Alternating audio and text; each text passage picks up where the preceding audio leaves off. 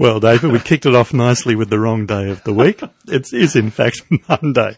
I've never been on the radio on a Friday. I don't That's know where that thought. came from. Yeah, with us in the studio, fortunately, in uh, in full command of his uh, his senses, is uh, David Peterson from Wallsend Community Nursery. G'day, David. Hello, Phil, and good afternoon, everyone. On this lovely Monday afternoon. Yes, afternoon. it is a beautiful Yes. day. Okay, uh, busy weekend at the nursery. oh, yes, yes. I Yeah. mean, look, the weather was great. That um, shower of rain that some people did and didn't have yesterday morning. I know Yep. we had it at the nursery Mm, first thing in the yeah. morning. I thought, oh dear, this is going to be slow today. But my goodness, the shower cleared away, the sun came out, and Didn't we were just? we were running all day. So it was a great day. Lovely to get a little bit of rain. Yes, it Um, was A fair bit more. Thought would it would have been. nice. Yeah, I thought it would have been more, but never mind. Yeah, next weekend apparently. Okay, Maybe a all chance right, of, of some more rain. I'll just keep watering until then, because it's a very critical time for our It gardens, is. isn't it? It certainly is, Phil, This warm yes. spring weather, and um, from what I understand, due to get um, gradually warmer through the week. Okay, so uh, that's that- good. That little um, Today's beautiful. It's just a nice temperature, nice breeze Yeah. blowing out there. What better day could you um, want to be getting out into the garden? In fact, I, I was out in the garden up until about oh half past ten Okay, before I had to great. Quickly put some clean clothes on and rush into uh, to the studio. It was lovely out there. Okay, four nine two one six two one six is our number here on Gardening Talkback on Two RFM one hundred three point seven. David's here until half past one to answer all of those gardening questions. Four nine two one six two one six is the number. Now's a good time to give us a call, and uh, David's got some wonderful things to give away. Um, including David, um, uh, the voucher Yes. um, gardening walkback is no more. That's what right. David's giving away, one caller a month now, is a voucher for The um, cafe and nursery the cafe and yes. the nursery, which is a wonderful Yep, thing it to is. do. It's great. You could spend the whole day out there. You could, yes. And uh, that goes to someone chosen at random once a month. David, you've brought in some wonderful things to give away to uh, a lucky caller on today's program. I have. Chosen right at the end of the It program. is, yes. So people do need to be listening right through to the end. Um, the plant is, Isn't it weird? It's, oh, I mean, weird. it's not weird, but it's unusual. It's weird in a spectacular Yes, way. Yeah, I tell us all about it. It's called an armeria, and it, this one, this particular one is called Bees Lilac. Now, there's a series of these. It's a little clumpy ground cover. Uh, it stays very, very short, the actual foliage, but then it sends up these most beautiful Yeah. long stems. And there's nothing on the stem until you get right to the very top where it's a nice little pom-pom flower. And this particular one is a lilac colour. It just looks like a pom-pom sitting It on does. top of the little, these does. little sticks. Now, you'd think they were just little sticks stuck into the ground, but it's a beautiful little thing. As I said, there are a series of these in different colours, and they do look a, a feature in the garden. They'd look good mixed. Yes, wouldn't they do. Yeah, Yeah, particularly in clumps, they look really, really good because Yeah. you can sometimes plant the different colours together, or else one colour planted all together. Yeah. Now they do have a very long flowering period. These, so they flower right through from spring right through into the summer, and even if you're very lucky into the autumn as well. And so they like a nice, good sunny spot in the garden. Armeria is what it's called. Beautiful little plant. As well as that, I'm giving away just a surprise pack today because it actually consists of this backyard harvest pack. It's called, Ah. and it consists of a, uh bag of seed raising mixture, a little tray to plant your seeds in, as well as some seeds, and also a growing chart there. And good one for the kids, this one, I think, because it's um, mostly a lettuce one, this one. You can get different series in these, and I'll probably do this over the next following weeks, bring in one of these different ones each week. So t- today it's a lettuce one, uh, so it's got all those things combined in the, the actual bag, as well as that I'm giving away a box of the tomato food. Now, I'll be doing this for some time now because I know every single listener must have a tomato in their garden at this very, very moment. And I'm sure even most of those listeners have probably even got flowers or even fruit already starting to form on their tomato plants. And as well as that box, I've got some other sachets stuck in that bag as well, Phil. Okay, one lucky caller at the end of the program from uh, amongst the people who ring up with questions for David today will be the recipient of those wonderful things. And Phil, before we Yep. go on to our, our callers, I just want to say a very big thank you to all those people that have come into the nursery and actually said hello to me. Those people that listen to me every week, uh, that haven't actually met me, that they came in and they say hello to me. So I just wanted to thank all of those people. Over the last week, particularly, I've had so many people that have come in and made themselves Ah. known to me. Isn't that lovely? And of course, really good comments about our show, Phil. Oh, well, that's good too. Yeah, I think pe- people must feel that they know you, David. Well, I had a lady this morning that said she thought I had blonde hair. Oh, Uh, never even thought of having blonde hair, and I don't even think I ever want to think of me having blonde hair. But um, there you go. So Yeah. it's just amazing what people visualise me being as look. And, and lots of people, Yeah. I might say, think that I'm much older than what I actually am, Phil. Oh, maybe they're getting you confused with me. You're just a young whippersnapper, I know David. I am. Yes. So let's get on with the call. Yeah. Okay. Um, online is Max from Barnsley. Hello, Max. Good afternoon. Uh, actually, I've spoken with you many times Yes. since you were about 15. Oh my goodness, Max, we're going back too far now. Um, I have a passion fruit and Nellie Kelly grafted, yes. and last year it had its first few flowers. There was about 10 of them, and they just uh, rotted and fell off. Mm-hmm. Now this year, uh, it's grown like a weed. It's it's got so much growth in it, but no sign of a bud or a flower. Just be very, very um, um, patient with that, Max, because with passion fruit, they require a constant temperature. And I mean a constant temperature both day and night. And of course, at the moment, of course, you're quite aware that we're getting really, really cold mornings, and that will affect our tropical things badly. So until our temperatures rise up during the evening time, we probably won't get any uh, flowers on, unless you've got a passion fruit planted in a very, very protected spot. You know, it's getting a lot of warmth, and that's the only time you'll probably find that they will get flowers. But certainly, of course, Max, don't forget to give them some potash to try and help promote the flowers. And secondly, particularly because you've mentioned the grafted passion fruit, just be very, very careful you're not getting those suckers that are coming up that are in entirely different shaped foliage. Yeah, I keep my eye on that. Yes, that's very good because you that. need to get rid of those, as you say. Yes, so just be patient, get some potash around it, and of course, yes, just keep the water up to it, and you will get flowers eventually. Oh, very good. All right. Thanks for that, David. Thanks, Max. Bye Have a for good now. day. You too. Bye bye now. Thank you very much, Max. And uh, Jan from Thornton joins us now, David. Hello, Jan. Hello, David. Just a quick question. Uh, large Tibouchina trees. Mm-hmm. Is it too late to give them a hard prune? Well, not really. I mean, look, certainly there are. I mean, I've had people in that have said they've got tibouchinas in flower already, and I mean, my goodness, it's only spring, and they normally don't flower until autumn. So, I mean, certainly you could prune it back nice and hard. Now, you will get all the growth, and you should get a boost of flowers in the autumn months at its normal time anyway. Oh, that's good. Thank you, David. You're welcome. Thank Bye you. bye. Thank you, Jan. Easy fixed. Uh, to Gorokan we go now, and Brian's on the line. Hello, Brian. Yeah, hello, David. Um, I have two very. You there? Yes, I'm here. I have two very large uh, lily pillies.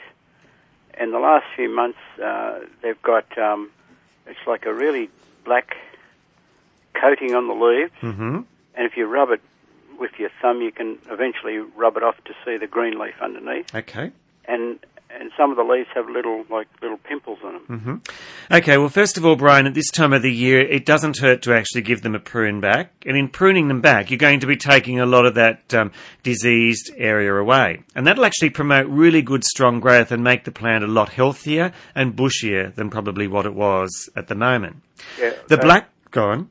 They are they are quite uh, bushy. I'm Okay. using them as a privacy screen, All right. I cut them down just to the top of the fence. Well, that's good. So you haven't done them this year, or you're intending Not on? yet. do- okay. intend to do it. So do that before you actually treat them, because the, the treatment which I'm going to suggest, you've got sooty mould and scale all over the over the lily pillies. Now this is very common for lily pillies to get this particular disease. So you need to get yourself a product called anti-scale. And basically what you do with that, Brian, is you mix it up according to directions and just spray your lily pillies with that. Just a nice, even uh, spray all over your lily pillies. And then you need to come back about 14 days later and just give them another spray. And this is why I say before you actually do all this, it's a good idea to give them a prune because you're taking a lot of the uh, pest and disease away. So you're not having to get so much of it under control. Yeah, yeah, there is. It is quite very well Okay. covered in them. So All right. Now, the, the reason why sometimes we get um, the sooty mould and scale on things is because they're a little bit poor. So you may need to also probably consider giving them a good feed to try and promote some good, strong growth. And you'll probably find the more healthy your plants are, the less susceptible they are to actually getting pests and diseases on them. Well, the organic life be enough? Look, the organic life is great. I mean, certainly organic life I cannot no longer get. We now switch over to a thing called Rapid Razor, but certainly they're both exactly the same product, and certainly yes, it will promote really good growth for you. What's it called? Rapid Razor. It's called Rapid Razor. Yes, it's another brilliant name, Oh, I think. yeah. Yes, Sounds dynamic, doesn't it? yes, it does. All right, Brian. Uh, one more, if I may. Yes, certainly. Uh, we've got a, uh, up the back uh, uh, on our back fence is a uh, quite a was a quite a huge. My wife said it's New Zealand Christmas tree or Yes. hmm bush. It's, Yes. It was quite large, and I've cut it down a third of it off. Mm-hmm. Actually, sawed it because some of the uh, the trunks were quite thick. I did it about a month ago, and there doesn't seem to be any sign of new life. Okay. Just be a little patient on that. I mean, I know I've pruned quite a few things at home and I'm still waiting and waiting on growth. It will appear, but once again, it's because of our weather at the moment. We're getting very fluctuating temperatures and our temperature does go down considerably overnight. So we need a, certainly a, good even temperature to get those things shooting away very quickly. Because you've pruned the New Zealand Christmas bush into fairly hard trunks, it will take a little more time to shoot out. But yes, certainly it will do that. You're not, you haven't actually killed it. Uh, I have seen them pruned to the state where they've got no foliage on them at all and they will shoot away nicely for you. Yeah. Okay. All right. May I be so bold as to ask why you can't get the organic life anymore?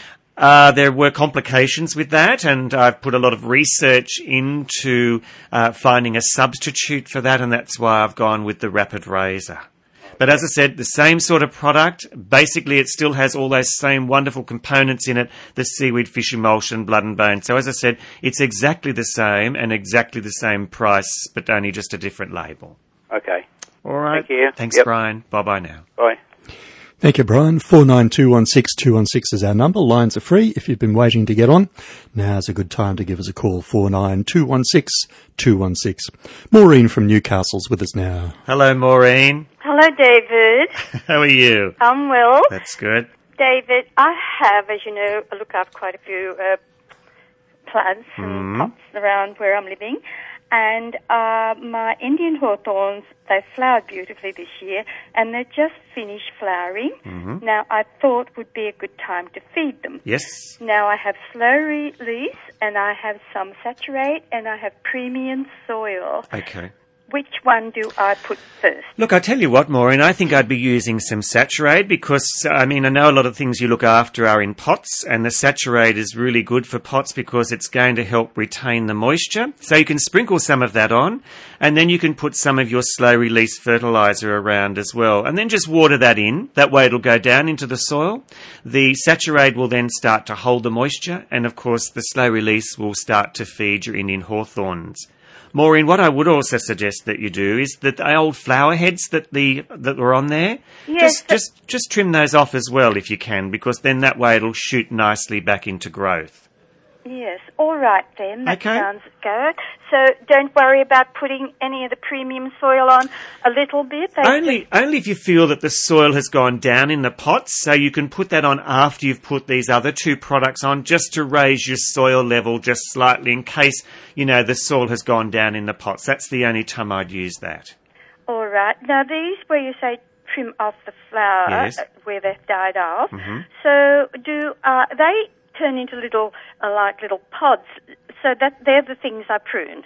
Yeah, that's right. They they will eventually, if you leave those on, they will eventually form seeds or little round berries which Yes. contain the seed. And there's really no need to keep those on the plant because they're taking all the energy from the plant. Right. So when you cut these flowers off or these flower heads off, all the energy goes back into the growth again, which is exactly what you need.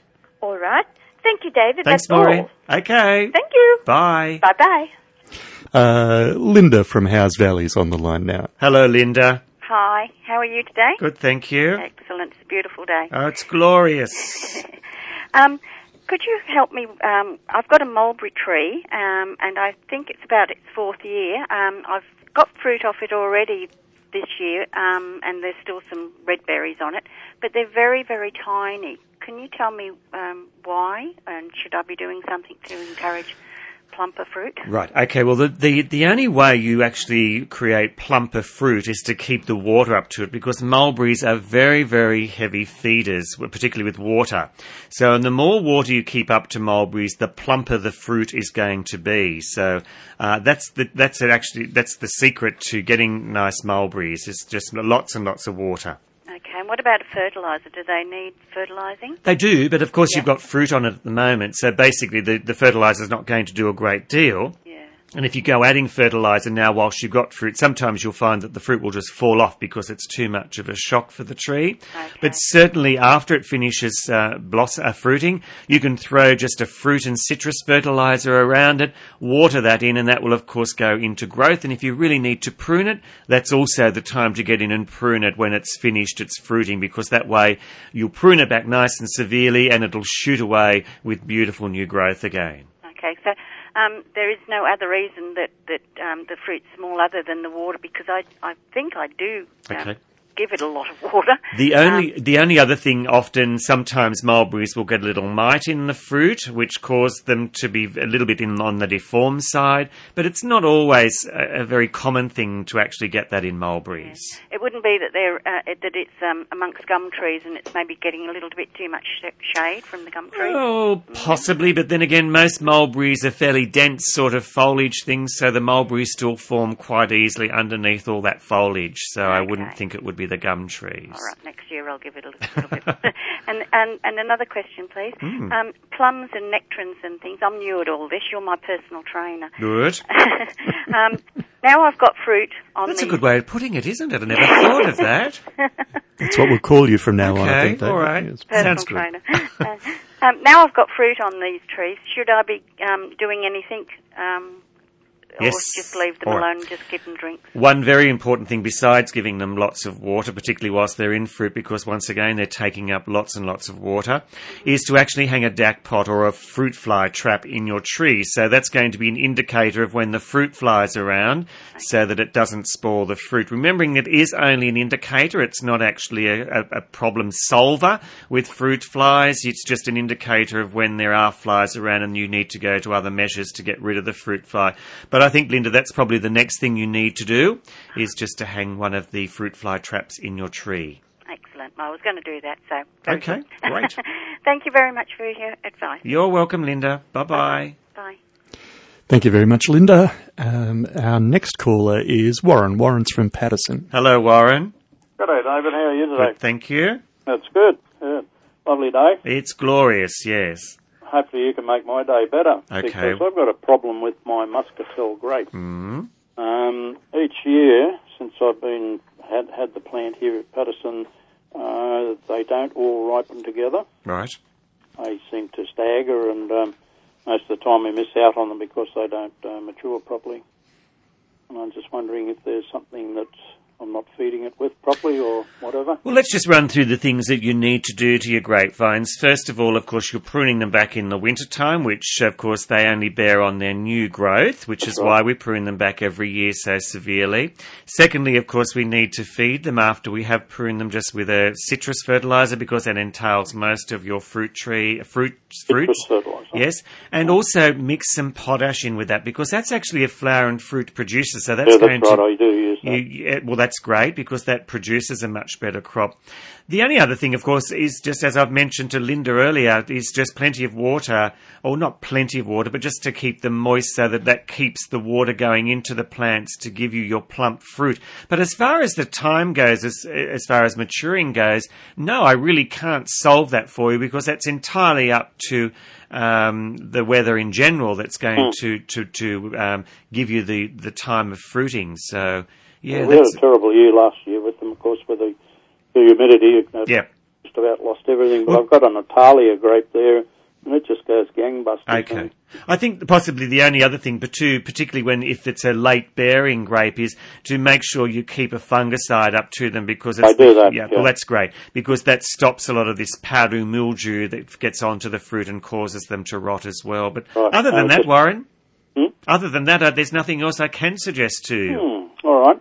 Now another one, um, the uh, tomatoes. Where you get a, a viral thing on it. I don't know what it is. Uh, Uh, it seems to the plant comes along very nicely, and then all of a sudden it gets this yellowing on the leaves and on the stalks, hmm and um, yeah, and then eventually the whole section of that dies off. But then when the whole thing dies right back, and then all of a sudden it shoots back up again, and I start to get some tomatoes off them. hmm I'm just wondering what it is that's um, causing Okay. it. I've never ever had a problem with them before. right.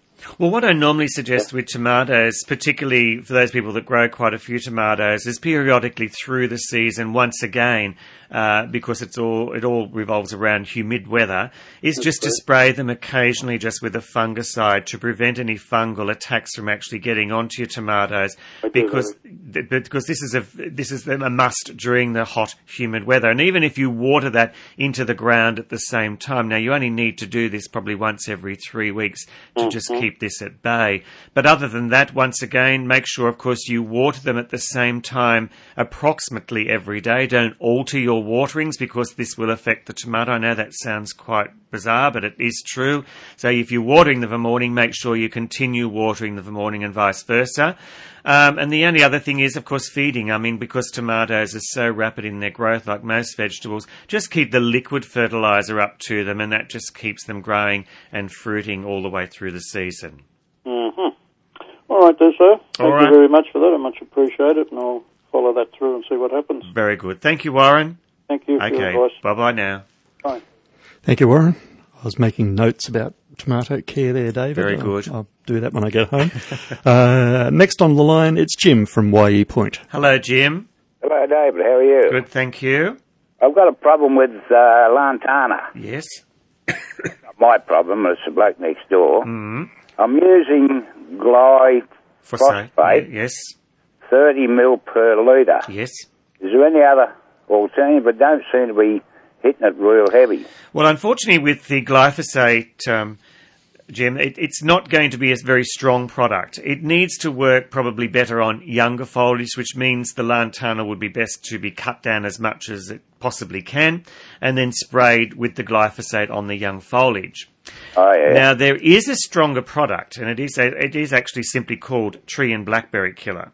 Now it is very very toxic, and that's why it's always the last thing that I mention to people. But it is designed basically to kill things like blackberries, so you may want to look into that.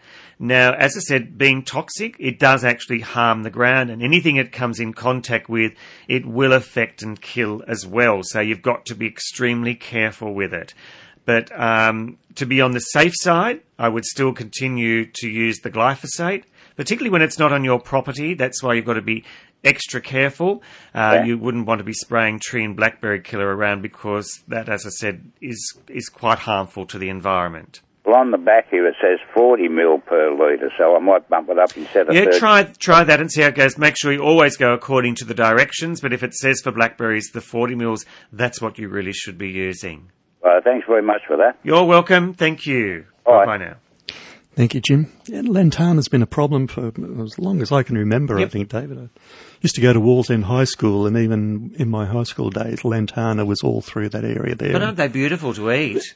Lantana. Oh, sorry, I'm thinking of blackberries. What about Oh, blackberries. We had blackberries Yes, in Edgeworth yes. too. We used to go blackberrying Yes. and, and, and they were that, nice, yeah. But we've never eaten lantana. No, no. I don't know what I was thinking of then, Phil. Sorry. Uh, well, I I was in the blackberries, thinking Yeah. of blackberries, but talking about um, lantana. Yeah, you, you, you were off picking blackberries there, I think, yeah. okay, let's say hello to uh, Eric from Raymond Terrace. Hello, Eric. Hi, David. What can I do for you? I've got a problem with my um, lemon tree. I've got a beautiful Meyer lemon that I've had for many years, Mm. and it continually fruits all the time. But this year, the fruit seems to be dropping off, Okay. uh, not ripening co- completely, uh, and then just falls off. Okay then. Well, the only thing that often affects citrus trees and causes things to fall off is just something that's happening within the ground, whether it's something has been changed within the ground or whether the root system has hit some ground that it doesn't particularly like. I mean, look, certainly we have days like a, a week Friday where we had really, really hot days, which sometimes doesn't affect things greatly just being the one day, but then sometimes it will tend to burn things very easily or singe them very, very slightly. So sometimes that will affect the fruiting of things as well. I think the most important thing with anything that fruits is that just make sure you do keep the water up to it. The ground is exceptionally dry at the moment, so you really do need to keep the water up to things. And also, if you went to the trouble of just um, watering some liquid fertilizer around them every couple of weeks, particularly whilst they're in fruiting stage as well, because that's pumping the fertilizer into them and just giving them that little bit of extra push. Okay, thanks for that, David. You're welcome, Eric. Thank you. Bye. Thanks, Eric. 49216216 is our number. Give us a call if you've got any problems at all with your garden. Let's hear what Pete from Mayfield has to say now, David. Hello, Pete. Hi, Dave. Look, I've got a problem with the miniature um, tree fern. No, tree Yes. fern. Yeah. The fronds are, are browning off and withering up, and we've got bird's nest ferns. We've got all sorts of rainforest plants, and we've put this in amongst them. It's not doing any good. Doesn't matter where we put it. It looks like it's getting burnt, but it mm-hmm. can't be getting burnt where it is. Any suggestions, please? Okay. Well, look, certainly with the tree ferns, I know for a fact that if they, if the soil dries around them, the, the leaves will singe. And it's a combination both of the really hot conditions or really hot days and the drying of the soil. Now, this Cooperi tree fern, which is probably what you've got, if the trunk actually dries out as well, that's that's a problem because sometimes if you keep the trunk moist, I mean, I know that can sometimes be a little bit of an inconvenience, but even when you're watering, if you can water the trunk to keep that trunk nice and moist, this solves that problem as well. So it's basically the combination of a hot day and the drying of the soil which causes the singeing of the leaves. Now, the tree ferns normally do prefer a fairly shady spot, but the Cooperi will take a little bit more sun than the other big trunked tree fern. Mm, okay, well, it's, well, it hasn't not even big enough to have a trunk at this stage. It's Okay. basically growing out of the ground, so Right. you think it's not wet enough. I just think it needs to be probably kept a little bit moist because I know the ones at work, if the pots dry out, that's the end of the foliage. There's nothing we can do about it except cut all the foliage off and let them start over again. I'll cut it off, okay? Yeah, cut, look, cut the leaves off if they've singed. There's no sense in leaving the leaves there because they will not come back to life. You may as well cut them off and let them regain more foliage again. Great, okay. Thanks very much for that. You're welcome. Bye-bye. Bye. Elaine from Garden Suburb's on the line now. Hello, Elaine. Hello there, David.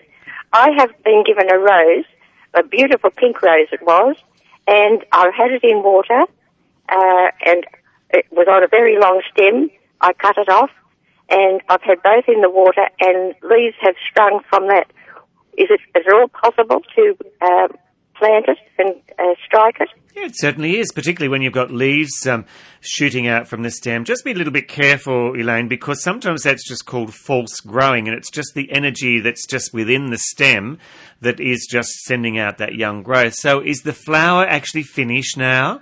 The flower has finished. Okay, so And you've strange enough, it's, uh, it has died, but it hasn't fallen at all. Okay. It's a beautiful rose. Yes. I don't know the name of it. All right. Well, I'd certainly suggest now that you just cut that bud off because you, if you don't, all the energy what's left will go into that bud to form a seed. see, right, So yes. just cut that off, and then I would suggest that you just pop your cutting, your rose cutting, just into a garden outside or even in a pot. Uh, with some seed raising mixture or something like that to let it shoot away. It will take a considerable time for the root system to establish, but certainly it's worth a try, isn't it? It is, yes. Yes. Well, thank you very much for that. You're welcome. Okay. Thank you. Bye. Thank you very much, Elaine. Um, let's uh, join Lorraine now. Lorraine's in Cardiff. Hello, Lorraine. Hi, David. How's the world? Good, thank you. That's great. Um, a problem, I don't think it's a problem with the ornamental ginger. Mm. Uh, the ones at the front, because they only grow to about a metre high, they've all died back Yes. fine. Uh, the ones in between the camellias down the side, because they're reaching for the sky and the sun, they haven't died back yet. Mm. And they're about two and a half metres tall. hmm Um, they've got the branches, anything up to about five branches on the top, about 12 inches down, where they've had the blooms on. Uh, can I cut them back? If so, how far? Well, look, certainly with gingers, it's always a good idea to cut them back every year, particularly if they don't die down during the winter months, because otherwise it's just going to be very, very straggly, untidy That's right. growth. You know, they're going. Yeah. Yes. So I would suggest to cut them right down. I mean, you certainly can cut gingers right back to virtually ground level, Oh, and they will reshoot back up again from the ground because that's just what gingers do. They just shoot from the ground. So yeah, I'd go ahead and do that, um, Lorraine.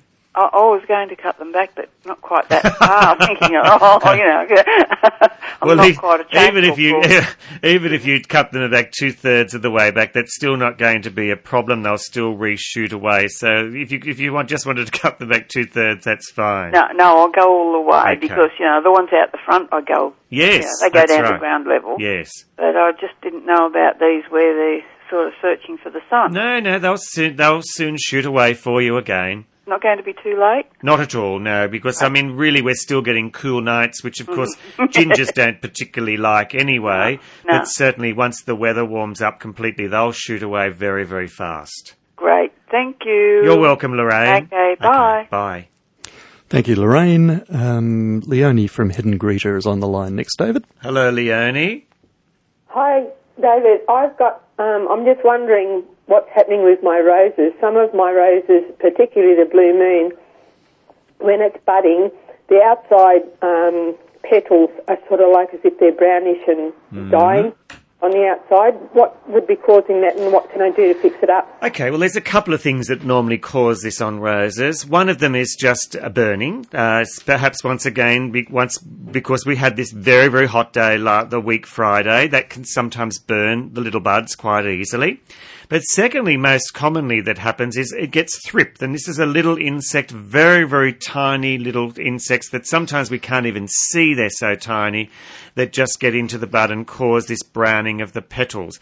Now, this can be fixed just by using just a good complete rose spray, which of course you will be starting to use now quite regularly, at least once every two weeks. Yeah, I act- used last week.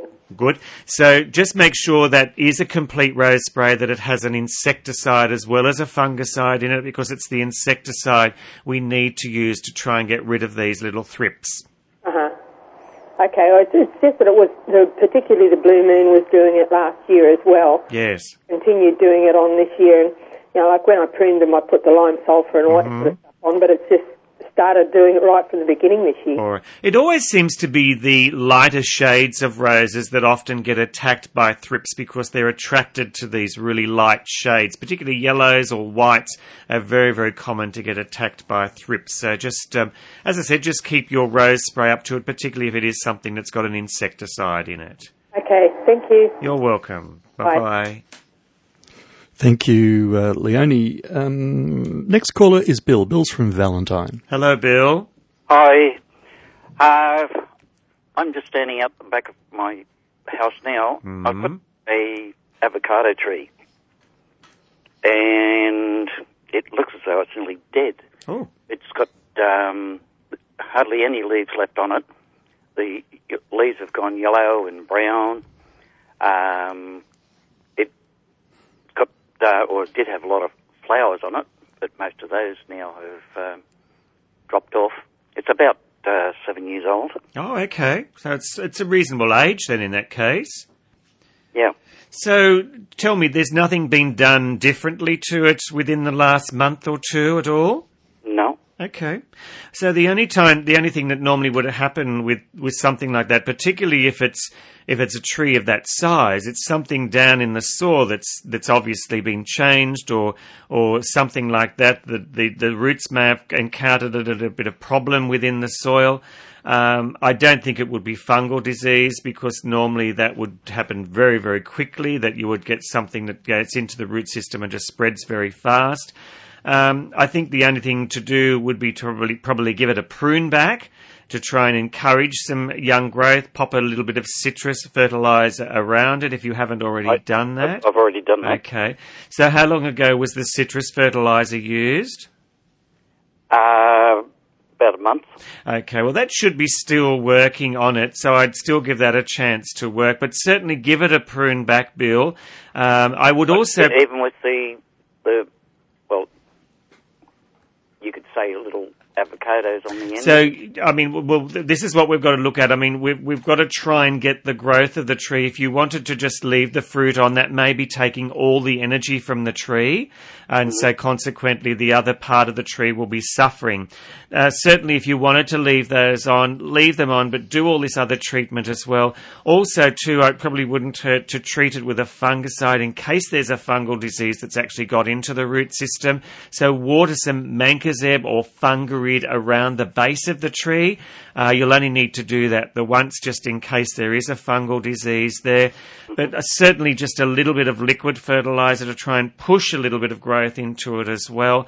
But I would normally, certainly, when something like that has happened, I would normally suggest for it to be pruned back slightly to try and get some new growth to come out of those old branches. Right. All right. Okay. Well, good Thank luck with much. that, Bill. Appreciate you. Okay. Bye bye now. Thank you, Bill. Um, we go to Hamilton South next, and Margaret's on the line. Hello, Margaret. Hello, David. How are you? Good, thank you. David, I've got a Congo plant, Yes. and I've had it for two years. It's in a nice position. We've got a little um, place out the back that's glassed in. It gets Mhm. all the warmth. But all of a sudden, I noticed the leaves starting to fall off, and I looked out, and it's got an, a fungal Okay. Disease on the leaves. So, So- what I've done, I've wiped them over with a cloth with warm water on. Yes.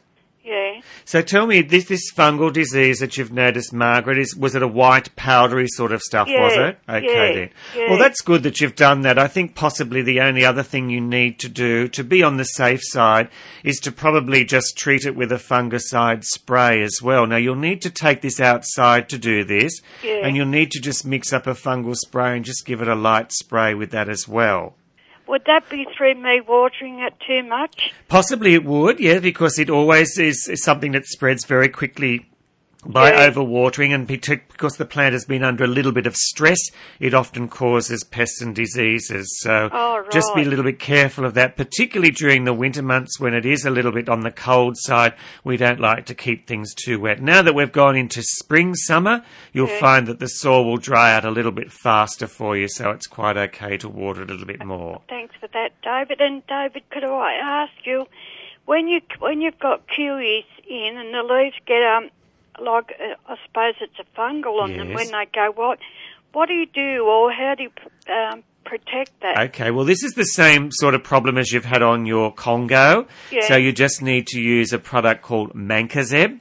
Uh, you can actually use this prior to actually getting the disease on the cucumbers because it will protect them against this disease. So if you get yourself some Mancozeb and just periodically, say once every three weeks, mix a batch up and spray your cucumbers, that should stop them from getting that white powdery stuff. Right. Could I put that on my Congo plant too? You certainly could, yes. so it's mangosette. Mancozeb, yes. Oh, okay. Thank you very much, David. My pleasure, Margaret. Bye Bye. bye.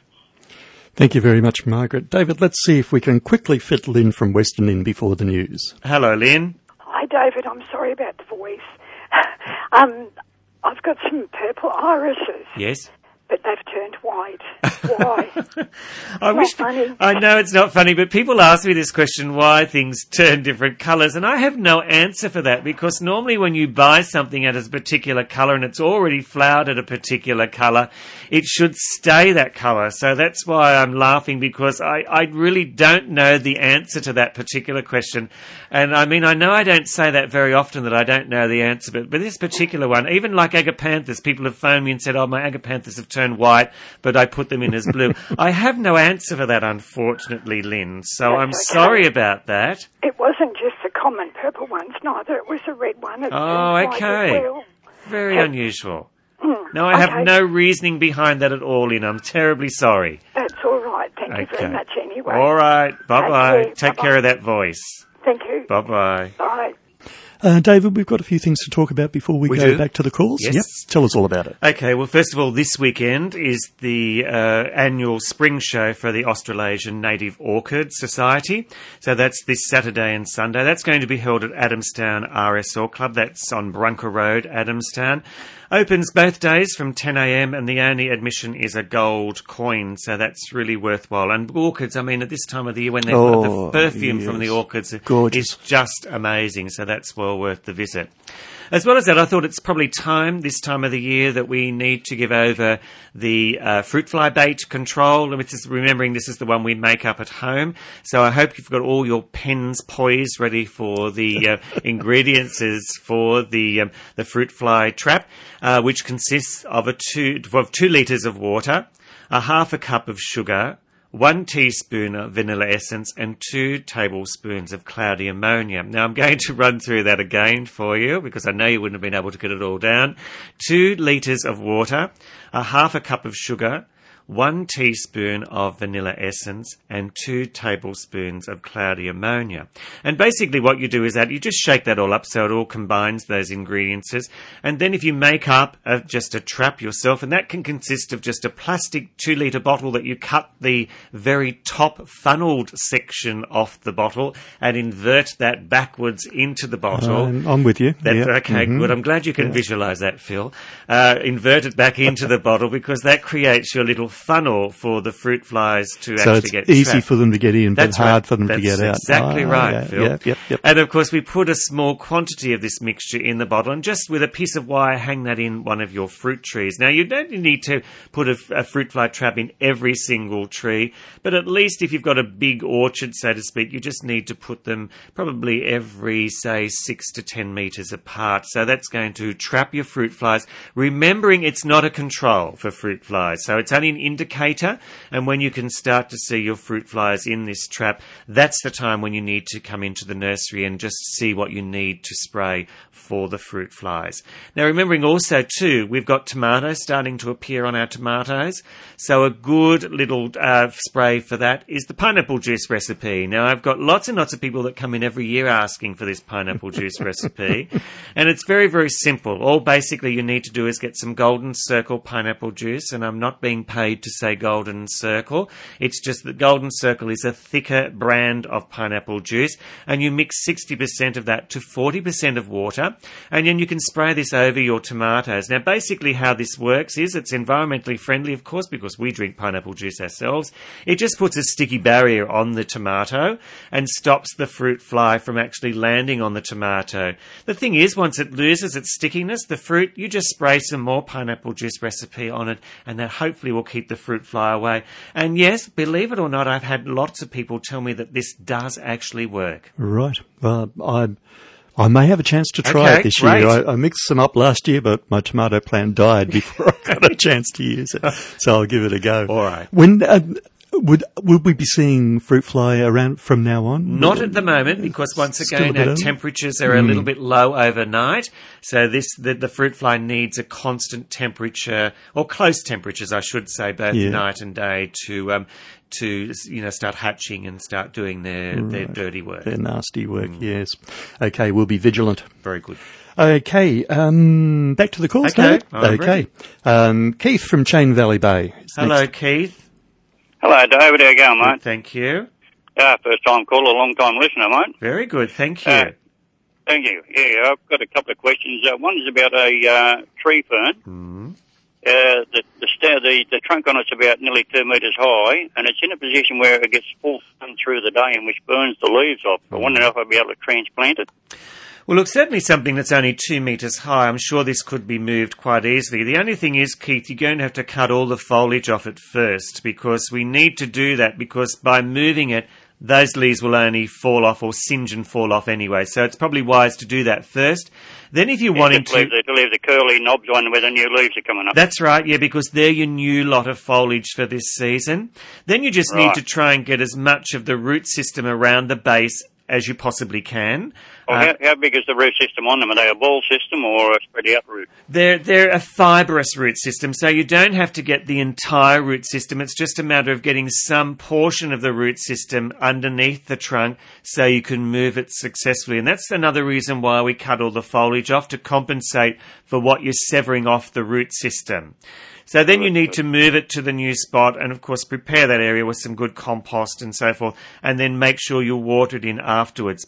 Now also the, the most critical thing is now that you've moved it, it's wise to keep that trunk moist as well. So when you're watering the base around the soil area, water the trunk as well because that's part of its root system at the moment. All right, okay. All right. Now, if it was any larger, I would often say just saw a part of the trunk off, saw the top section off, and stick that trunk in the ground. But seeing as it's only two metres high, I think you'll probably find that it will move successfully just by getting the root system as well. No, that's terrific. It's too nice to uh, destroy, you know. Yes. Like it's right up against the back wall of my house, and I've, I've got to move it because it's, it's up against, right up against the wall. Yes. So it's uh, got to be it- moved. You it know? would be a good opportunity to do that now before it gets very hot, Keith, as well. For sure, yeah. Uh, second question. Mm-hmm. Uh, I've got a gardenia. I've had it for about 10 years. I had it in a pot at first, and uh, it didn't do anything. It grew, but it uh, only went to about a metre high. And I've never had a flower off it. Then I transplanted it into a garden. It's been there for about eight years in the garden and still hasn't had a flower on it. I'd plenty of foliage, plenty of foliage, but no flowers. I'd be getting rid of it because I would be fed up with it if it hadn't had a flower by now. I mean, look, gardenias, gardenias normally religiously flower twice a year, and I've, I've never uh-huh. actually come across a gardenia that hasn't had some form of flower on it. So, Well, I've had it at least 10 years and it still hasn't had one flower on it yet. well, might I say, Keith, you're a very patient man to have kept it that long. So, if it was me, I think I'd be taking it out and replacing it with a brand new gardenia because if it hasn't flowered by now, it's certainly never going to flower for you. That's for sure. Yeah, well, actually, that's what I was thinking of, uh, getting rid of and put another one in there. Yes. Yeah. All right. Okay, David. Thank you very much for your trouble, mate. And Thanks, appreciate Keith. All right. Bye bye now. Cheers. Thanks, Keith. Well, Some people are very patient, aren't they? you know, that must almost be the definition of, of, of a patient person. Wow. Okay, um, let's see what Barry from Belmont has to say today. Hello, Barry. Hi, David. How are you today? Good, thank you. Um, well, Belmont, the sandy uh, soil area. Mm, yes. Uh, how would uh, kiwi fruit vine go in this area? Well, look, kiwi fruit seem to grow all right in most districts. The only thing is, particularly in sandy soil, you're going to have to work on the ground, get some really good compost into the ground, first of all, Barry. Yeah. And secondly, when you've planted it, it would be a very good idea to put a good mulch over the top of it because kiwi fruit prefer it to be fairly cool, but at Yeah. the same time they like a good sunny spot. So I think a mulch would take care of that for you. So I think you'd still get away with it, remembering of course with kiwi fruit that you do need male and females to produce the fruit, uh, otherwise you will not get any fruit at all. Okay, so how do I tell the difference between You, the plants? well, you actually, when you buy the kiwi fruit, it will actually be marked male or female, and there is quite a distinctive difference in the flowers when they do flower. But if you're just purchasing kiwi fruits, they are actually marked male and female plants. Oh, right, okay. All right. Yeah, thank you very much for that, David. You're Something- welcome. I didn't have a clue about that. Oh, okay. Or about the male and the female. Yeah. Yeah, there's not many plants that um, that you get that have male and female uh, uh, plants, but certainly kiwi fruit is amongst those. Yeah, well, thank you very much for that, David. All right. Good luck you with have a it, good Barry. afternoon, and I'll catch you again later on. All right. Bye bye now. Bye. Thank you, Barry. There we are. You've you've given somebody some. Well, I shouldn't be surprised. You've given someone some useful information today. Four nine two one six two one six is our number. Uh, still time to get in with a question for David before uh, he leaves us at half past one on gardening talkback. John from Cessnock is on the line now. David. Hello, John. Yeah, uh, David. Yes. Uh, I've got about uh, 13 uh, rose bushes there. Hmm. Anyway, uh, I sprayed them with uh, Malathion. Oh yes. Anyway, uh, the leaves have uh, turned brown. All right. Okay.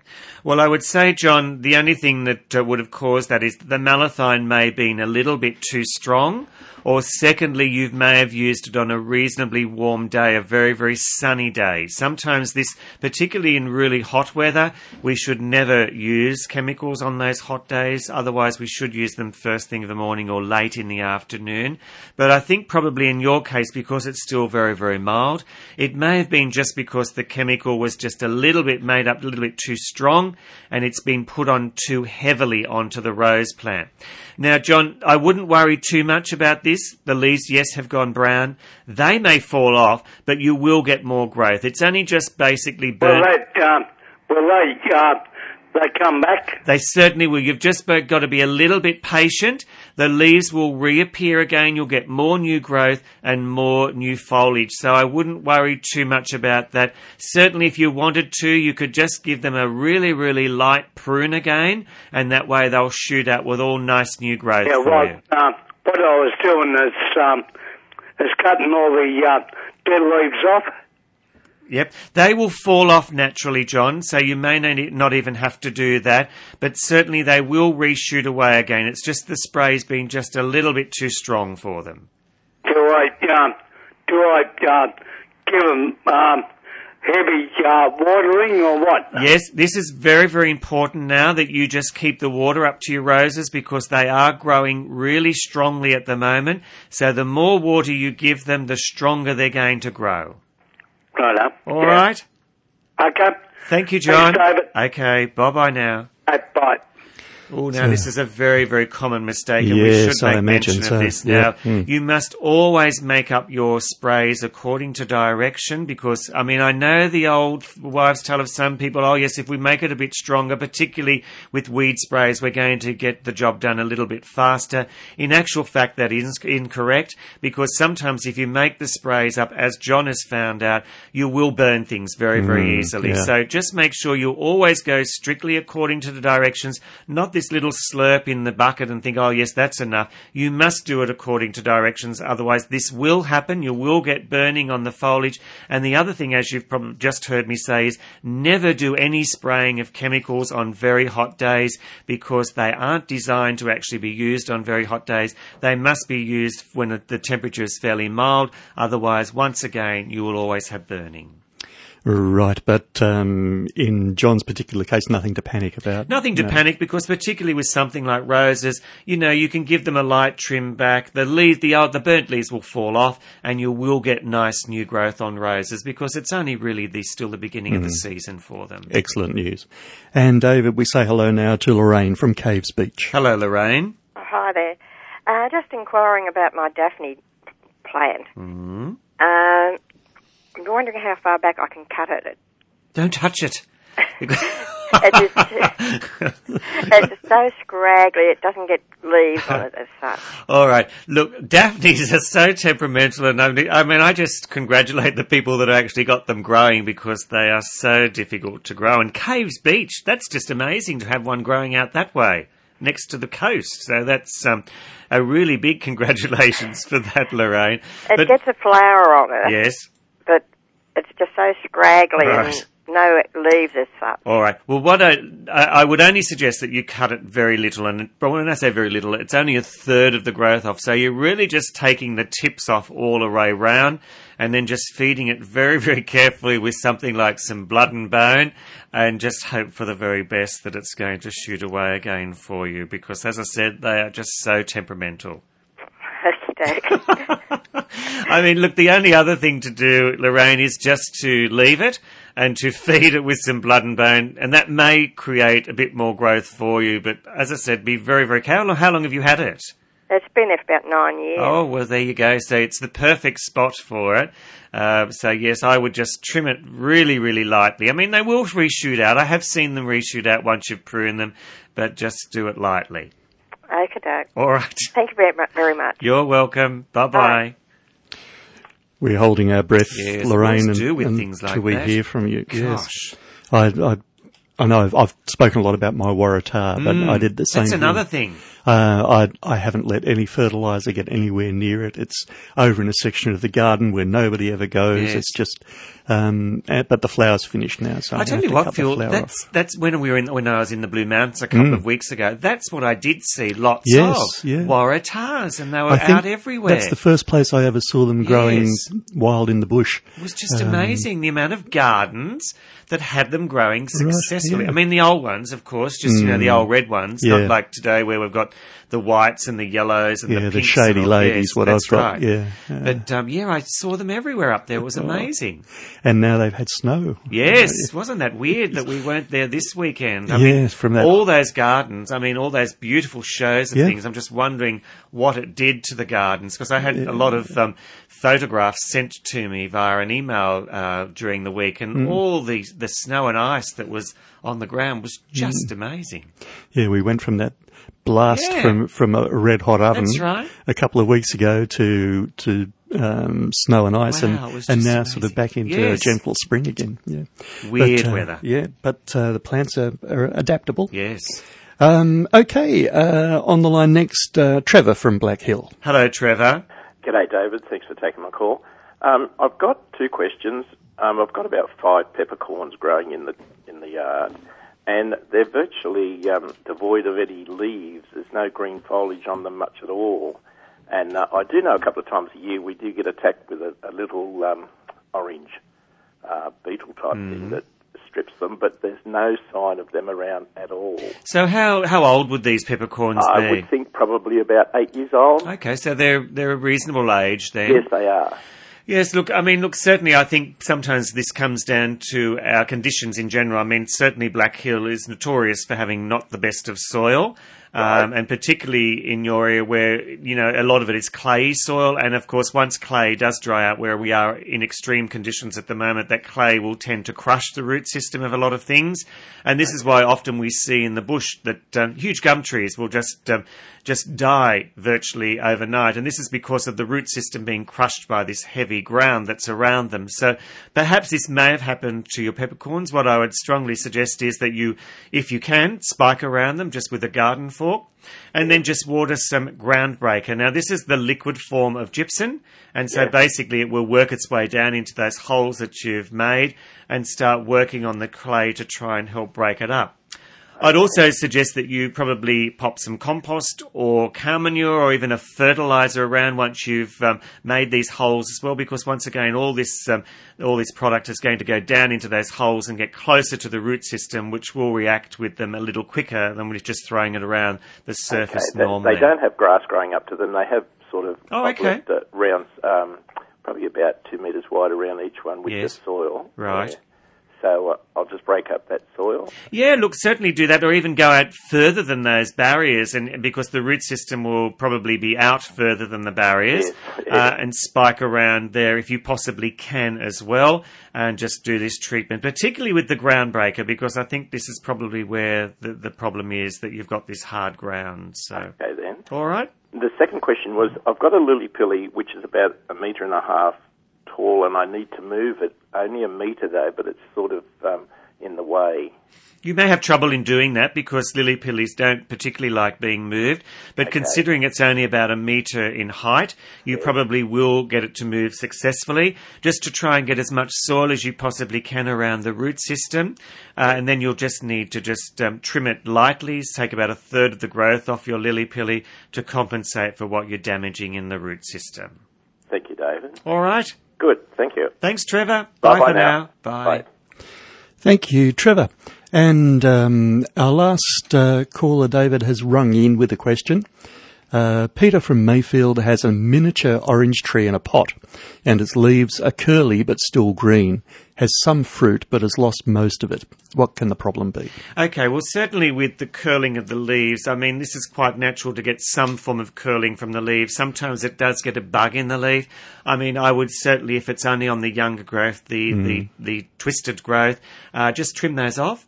And then just to prevent that from coming back, a good product to have on hand is a product called pest oil because it stops the citrus leaf miner and, of course, all the other pests and diseases that often get onto citrus. So just keep that on hand and just spray your citrus, say, once every three weeks to keep all that under control. Excellent. Okay, Peter from Mayfield, I hope that um, solves the problem with your miniature orange tree. Well, David, that's it for today as far as calls go, but we do have um, uh, a very important task. Well, you have a very important task to do before we let you out at the studio door, and that's to choose somebody to be the recipient of these wonderful things, including this this fascinating plant. Just run through them all, right, again for us. okay. It's called an armeria, and this particular one's called bees lilac, and it is a beautiful little plant. These beautiful long stems. I can with the- imagine the bees working yes, on that one. Yes, too. they do. Yeah. Uh, these lovely big pom pom, oh, not big, but lovely big pom pom flowers all sitting on the top of these very, very long stems. So it's quite a pretty little plant for a nice sunny spot in the garden. As well as the backyard harvest pack. This is this bag full of goodies which consist of the seed raising mixture, the tray to grow them in, some seeds and a culture sheet there, uh, as well as a box of the tomato plant food. And I thought I might give it to Margaret of Hamilton South today. She rang us about the fungal problem she had on a Congo as well as her cucumber plants. That's right. So Margaret, all you really need to do is just make your way out to Wallsend Community Nursery, and that's of course on the corner of Lake and Croudace Road, Wallsend. One condition is try and get in before next Monday's program, there where I will have a brand new gift to give away next Monday. We'll look forward to that, David, and we'll look forward to seeing and hearing you again next Monday on Gardening Talkback. Thank you, Phil. I'll see you then, and good gardening, everyone.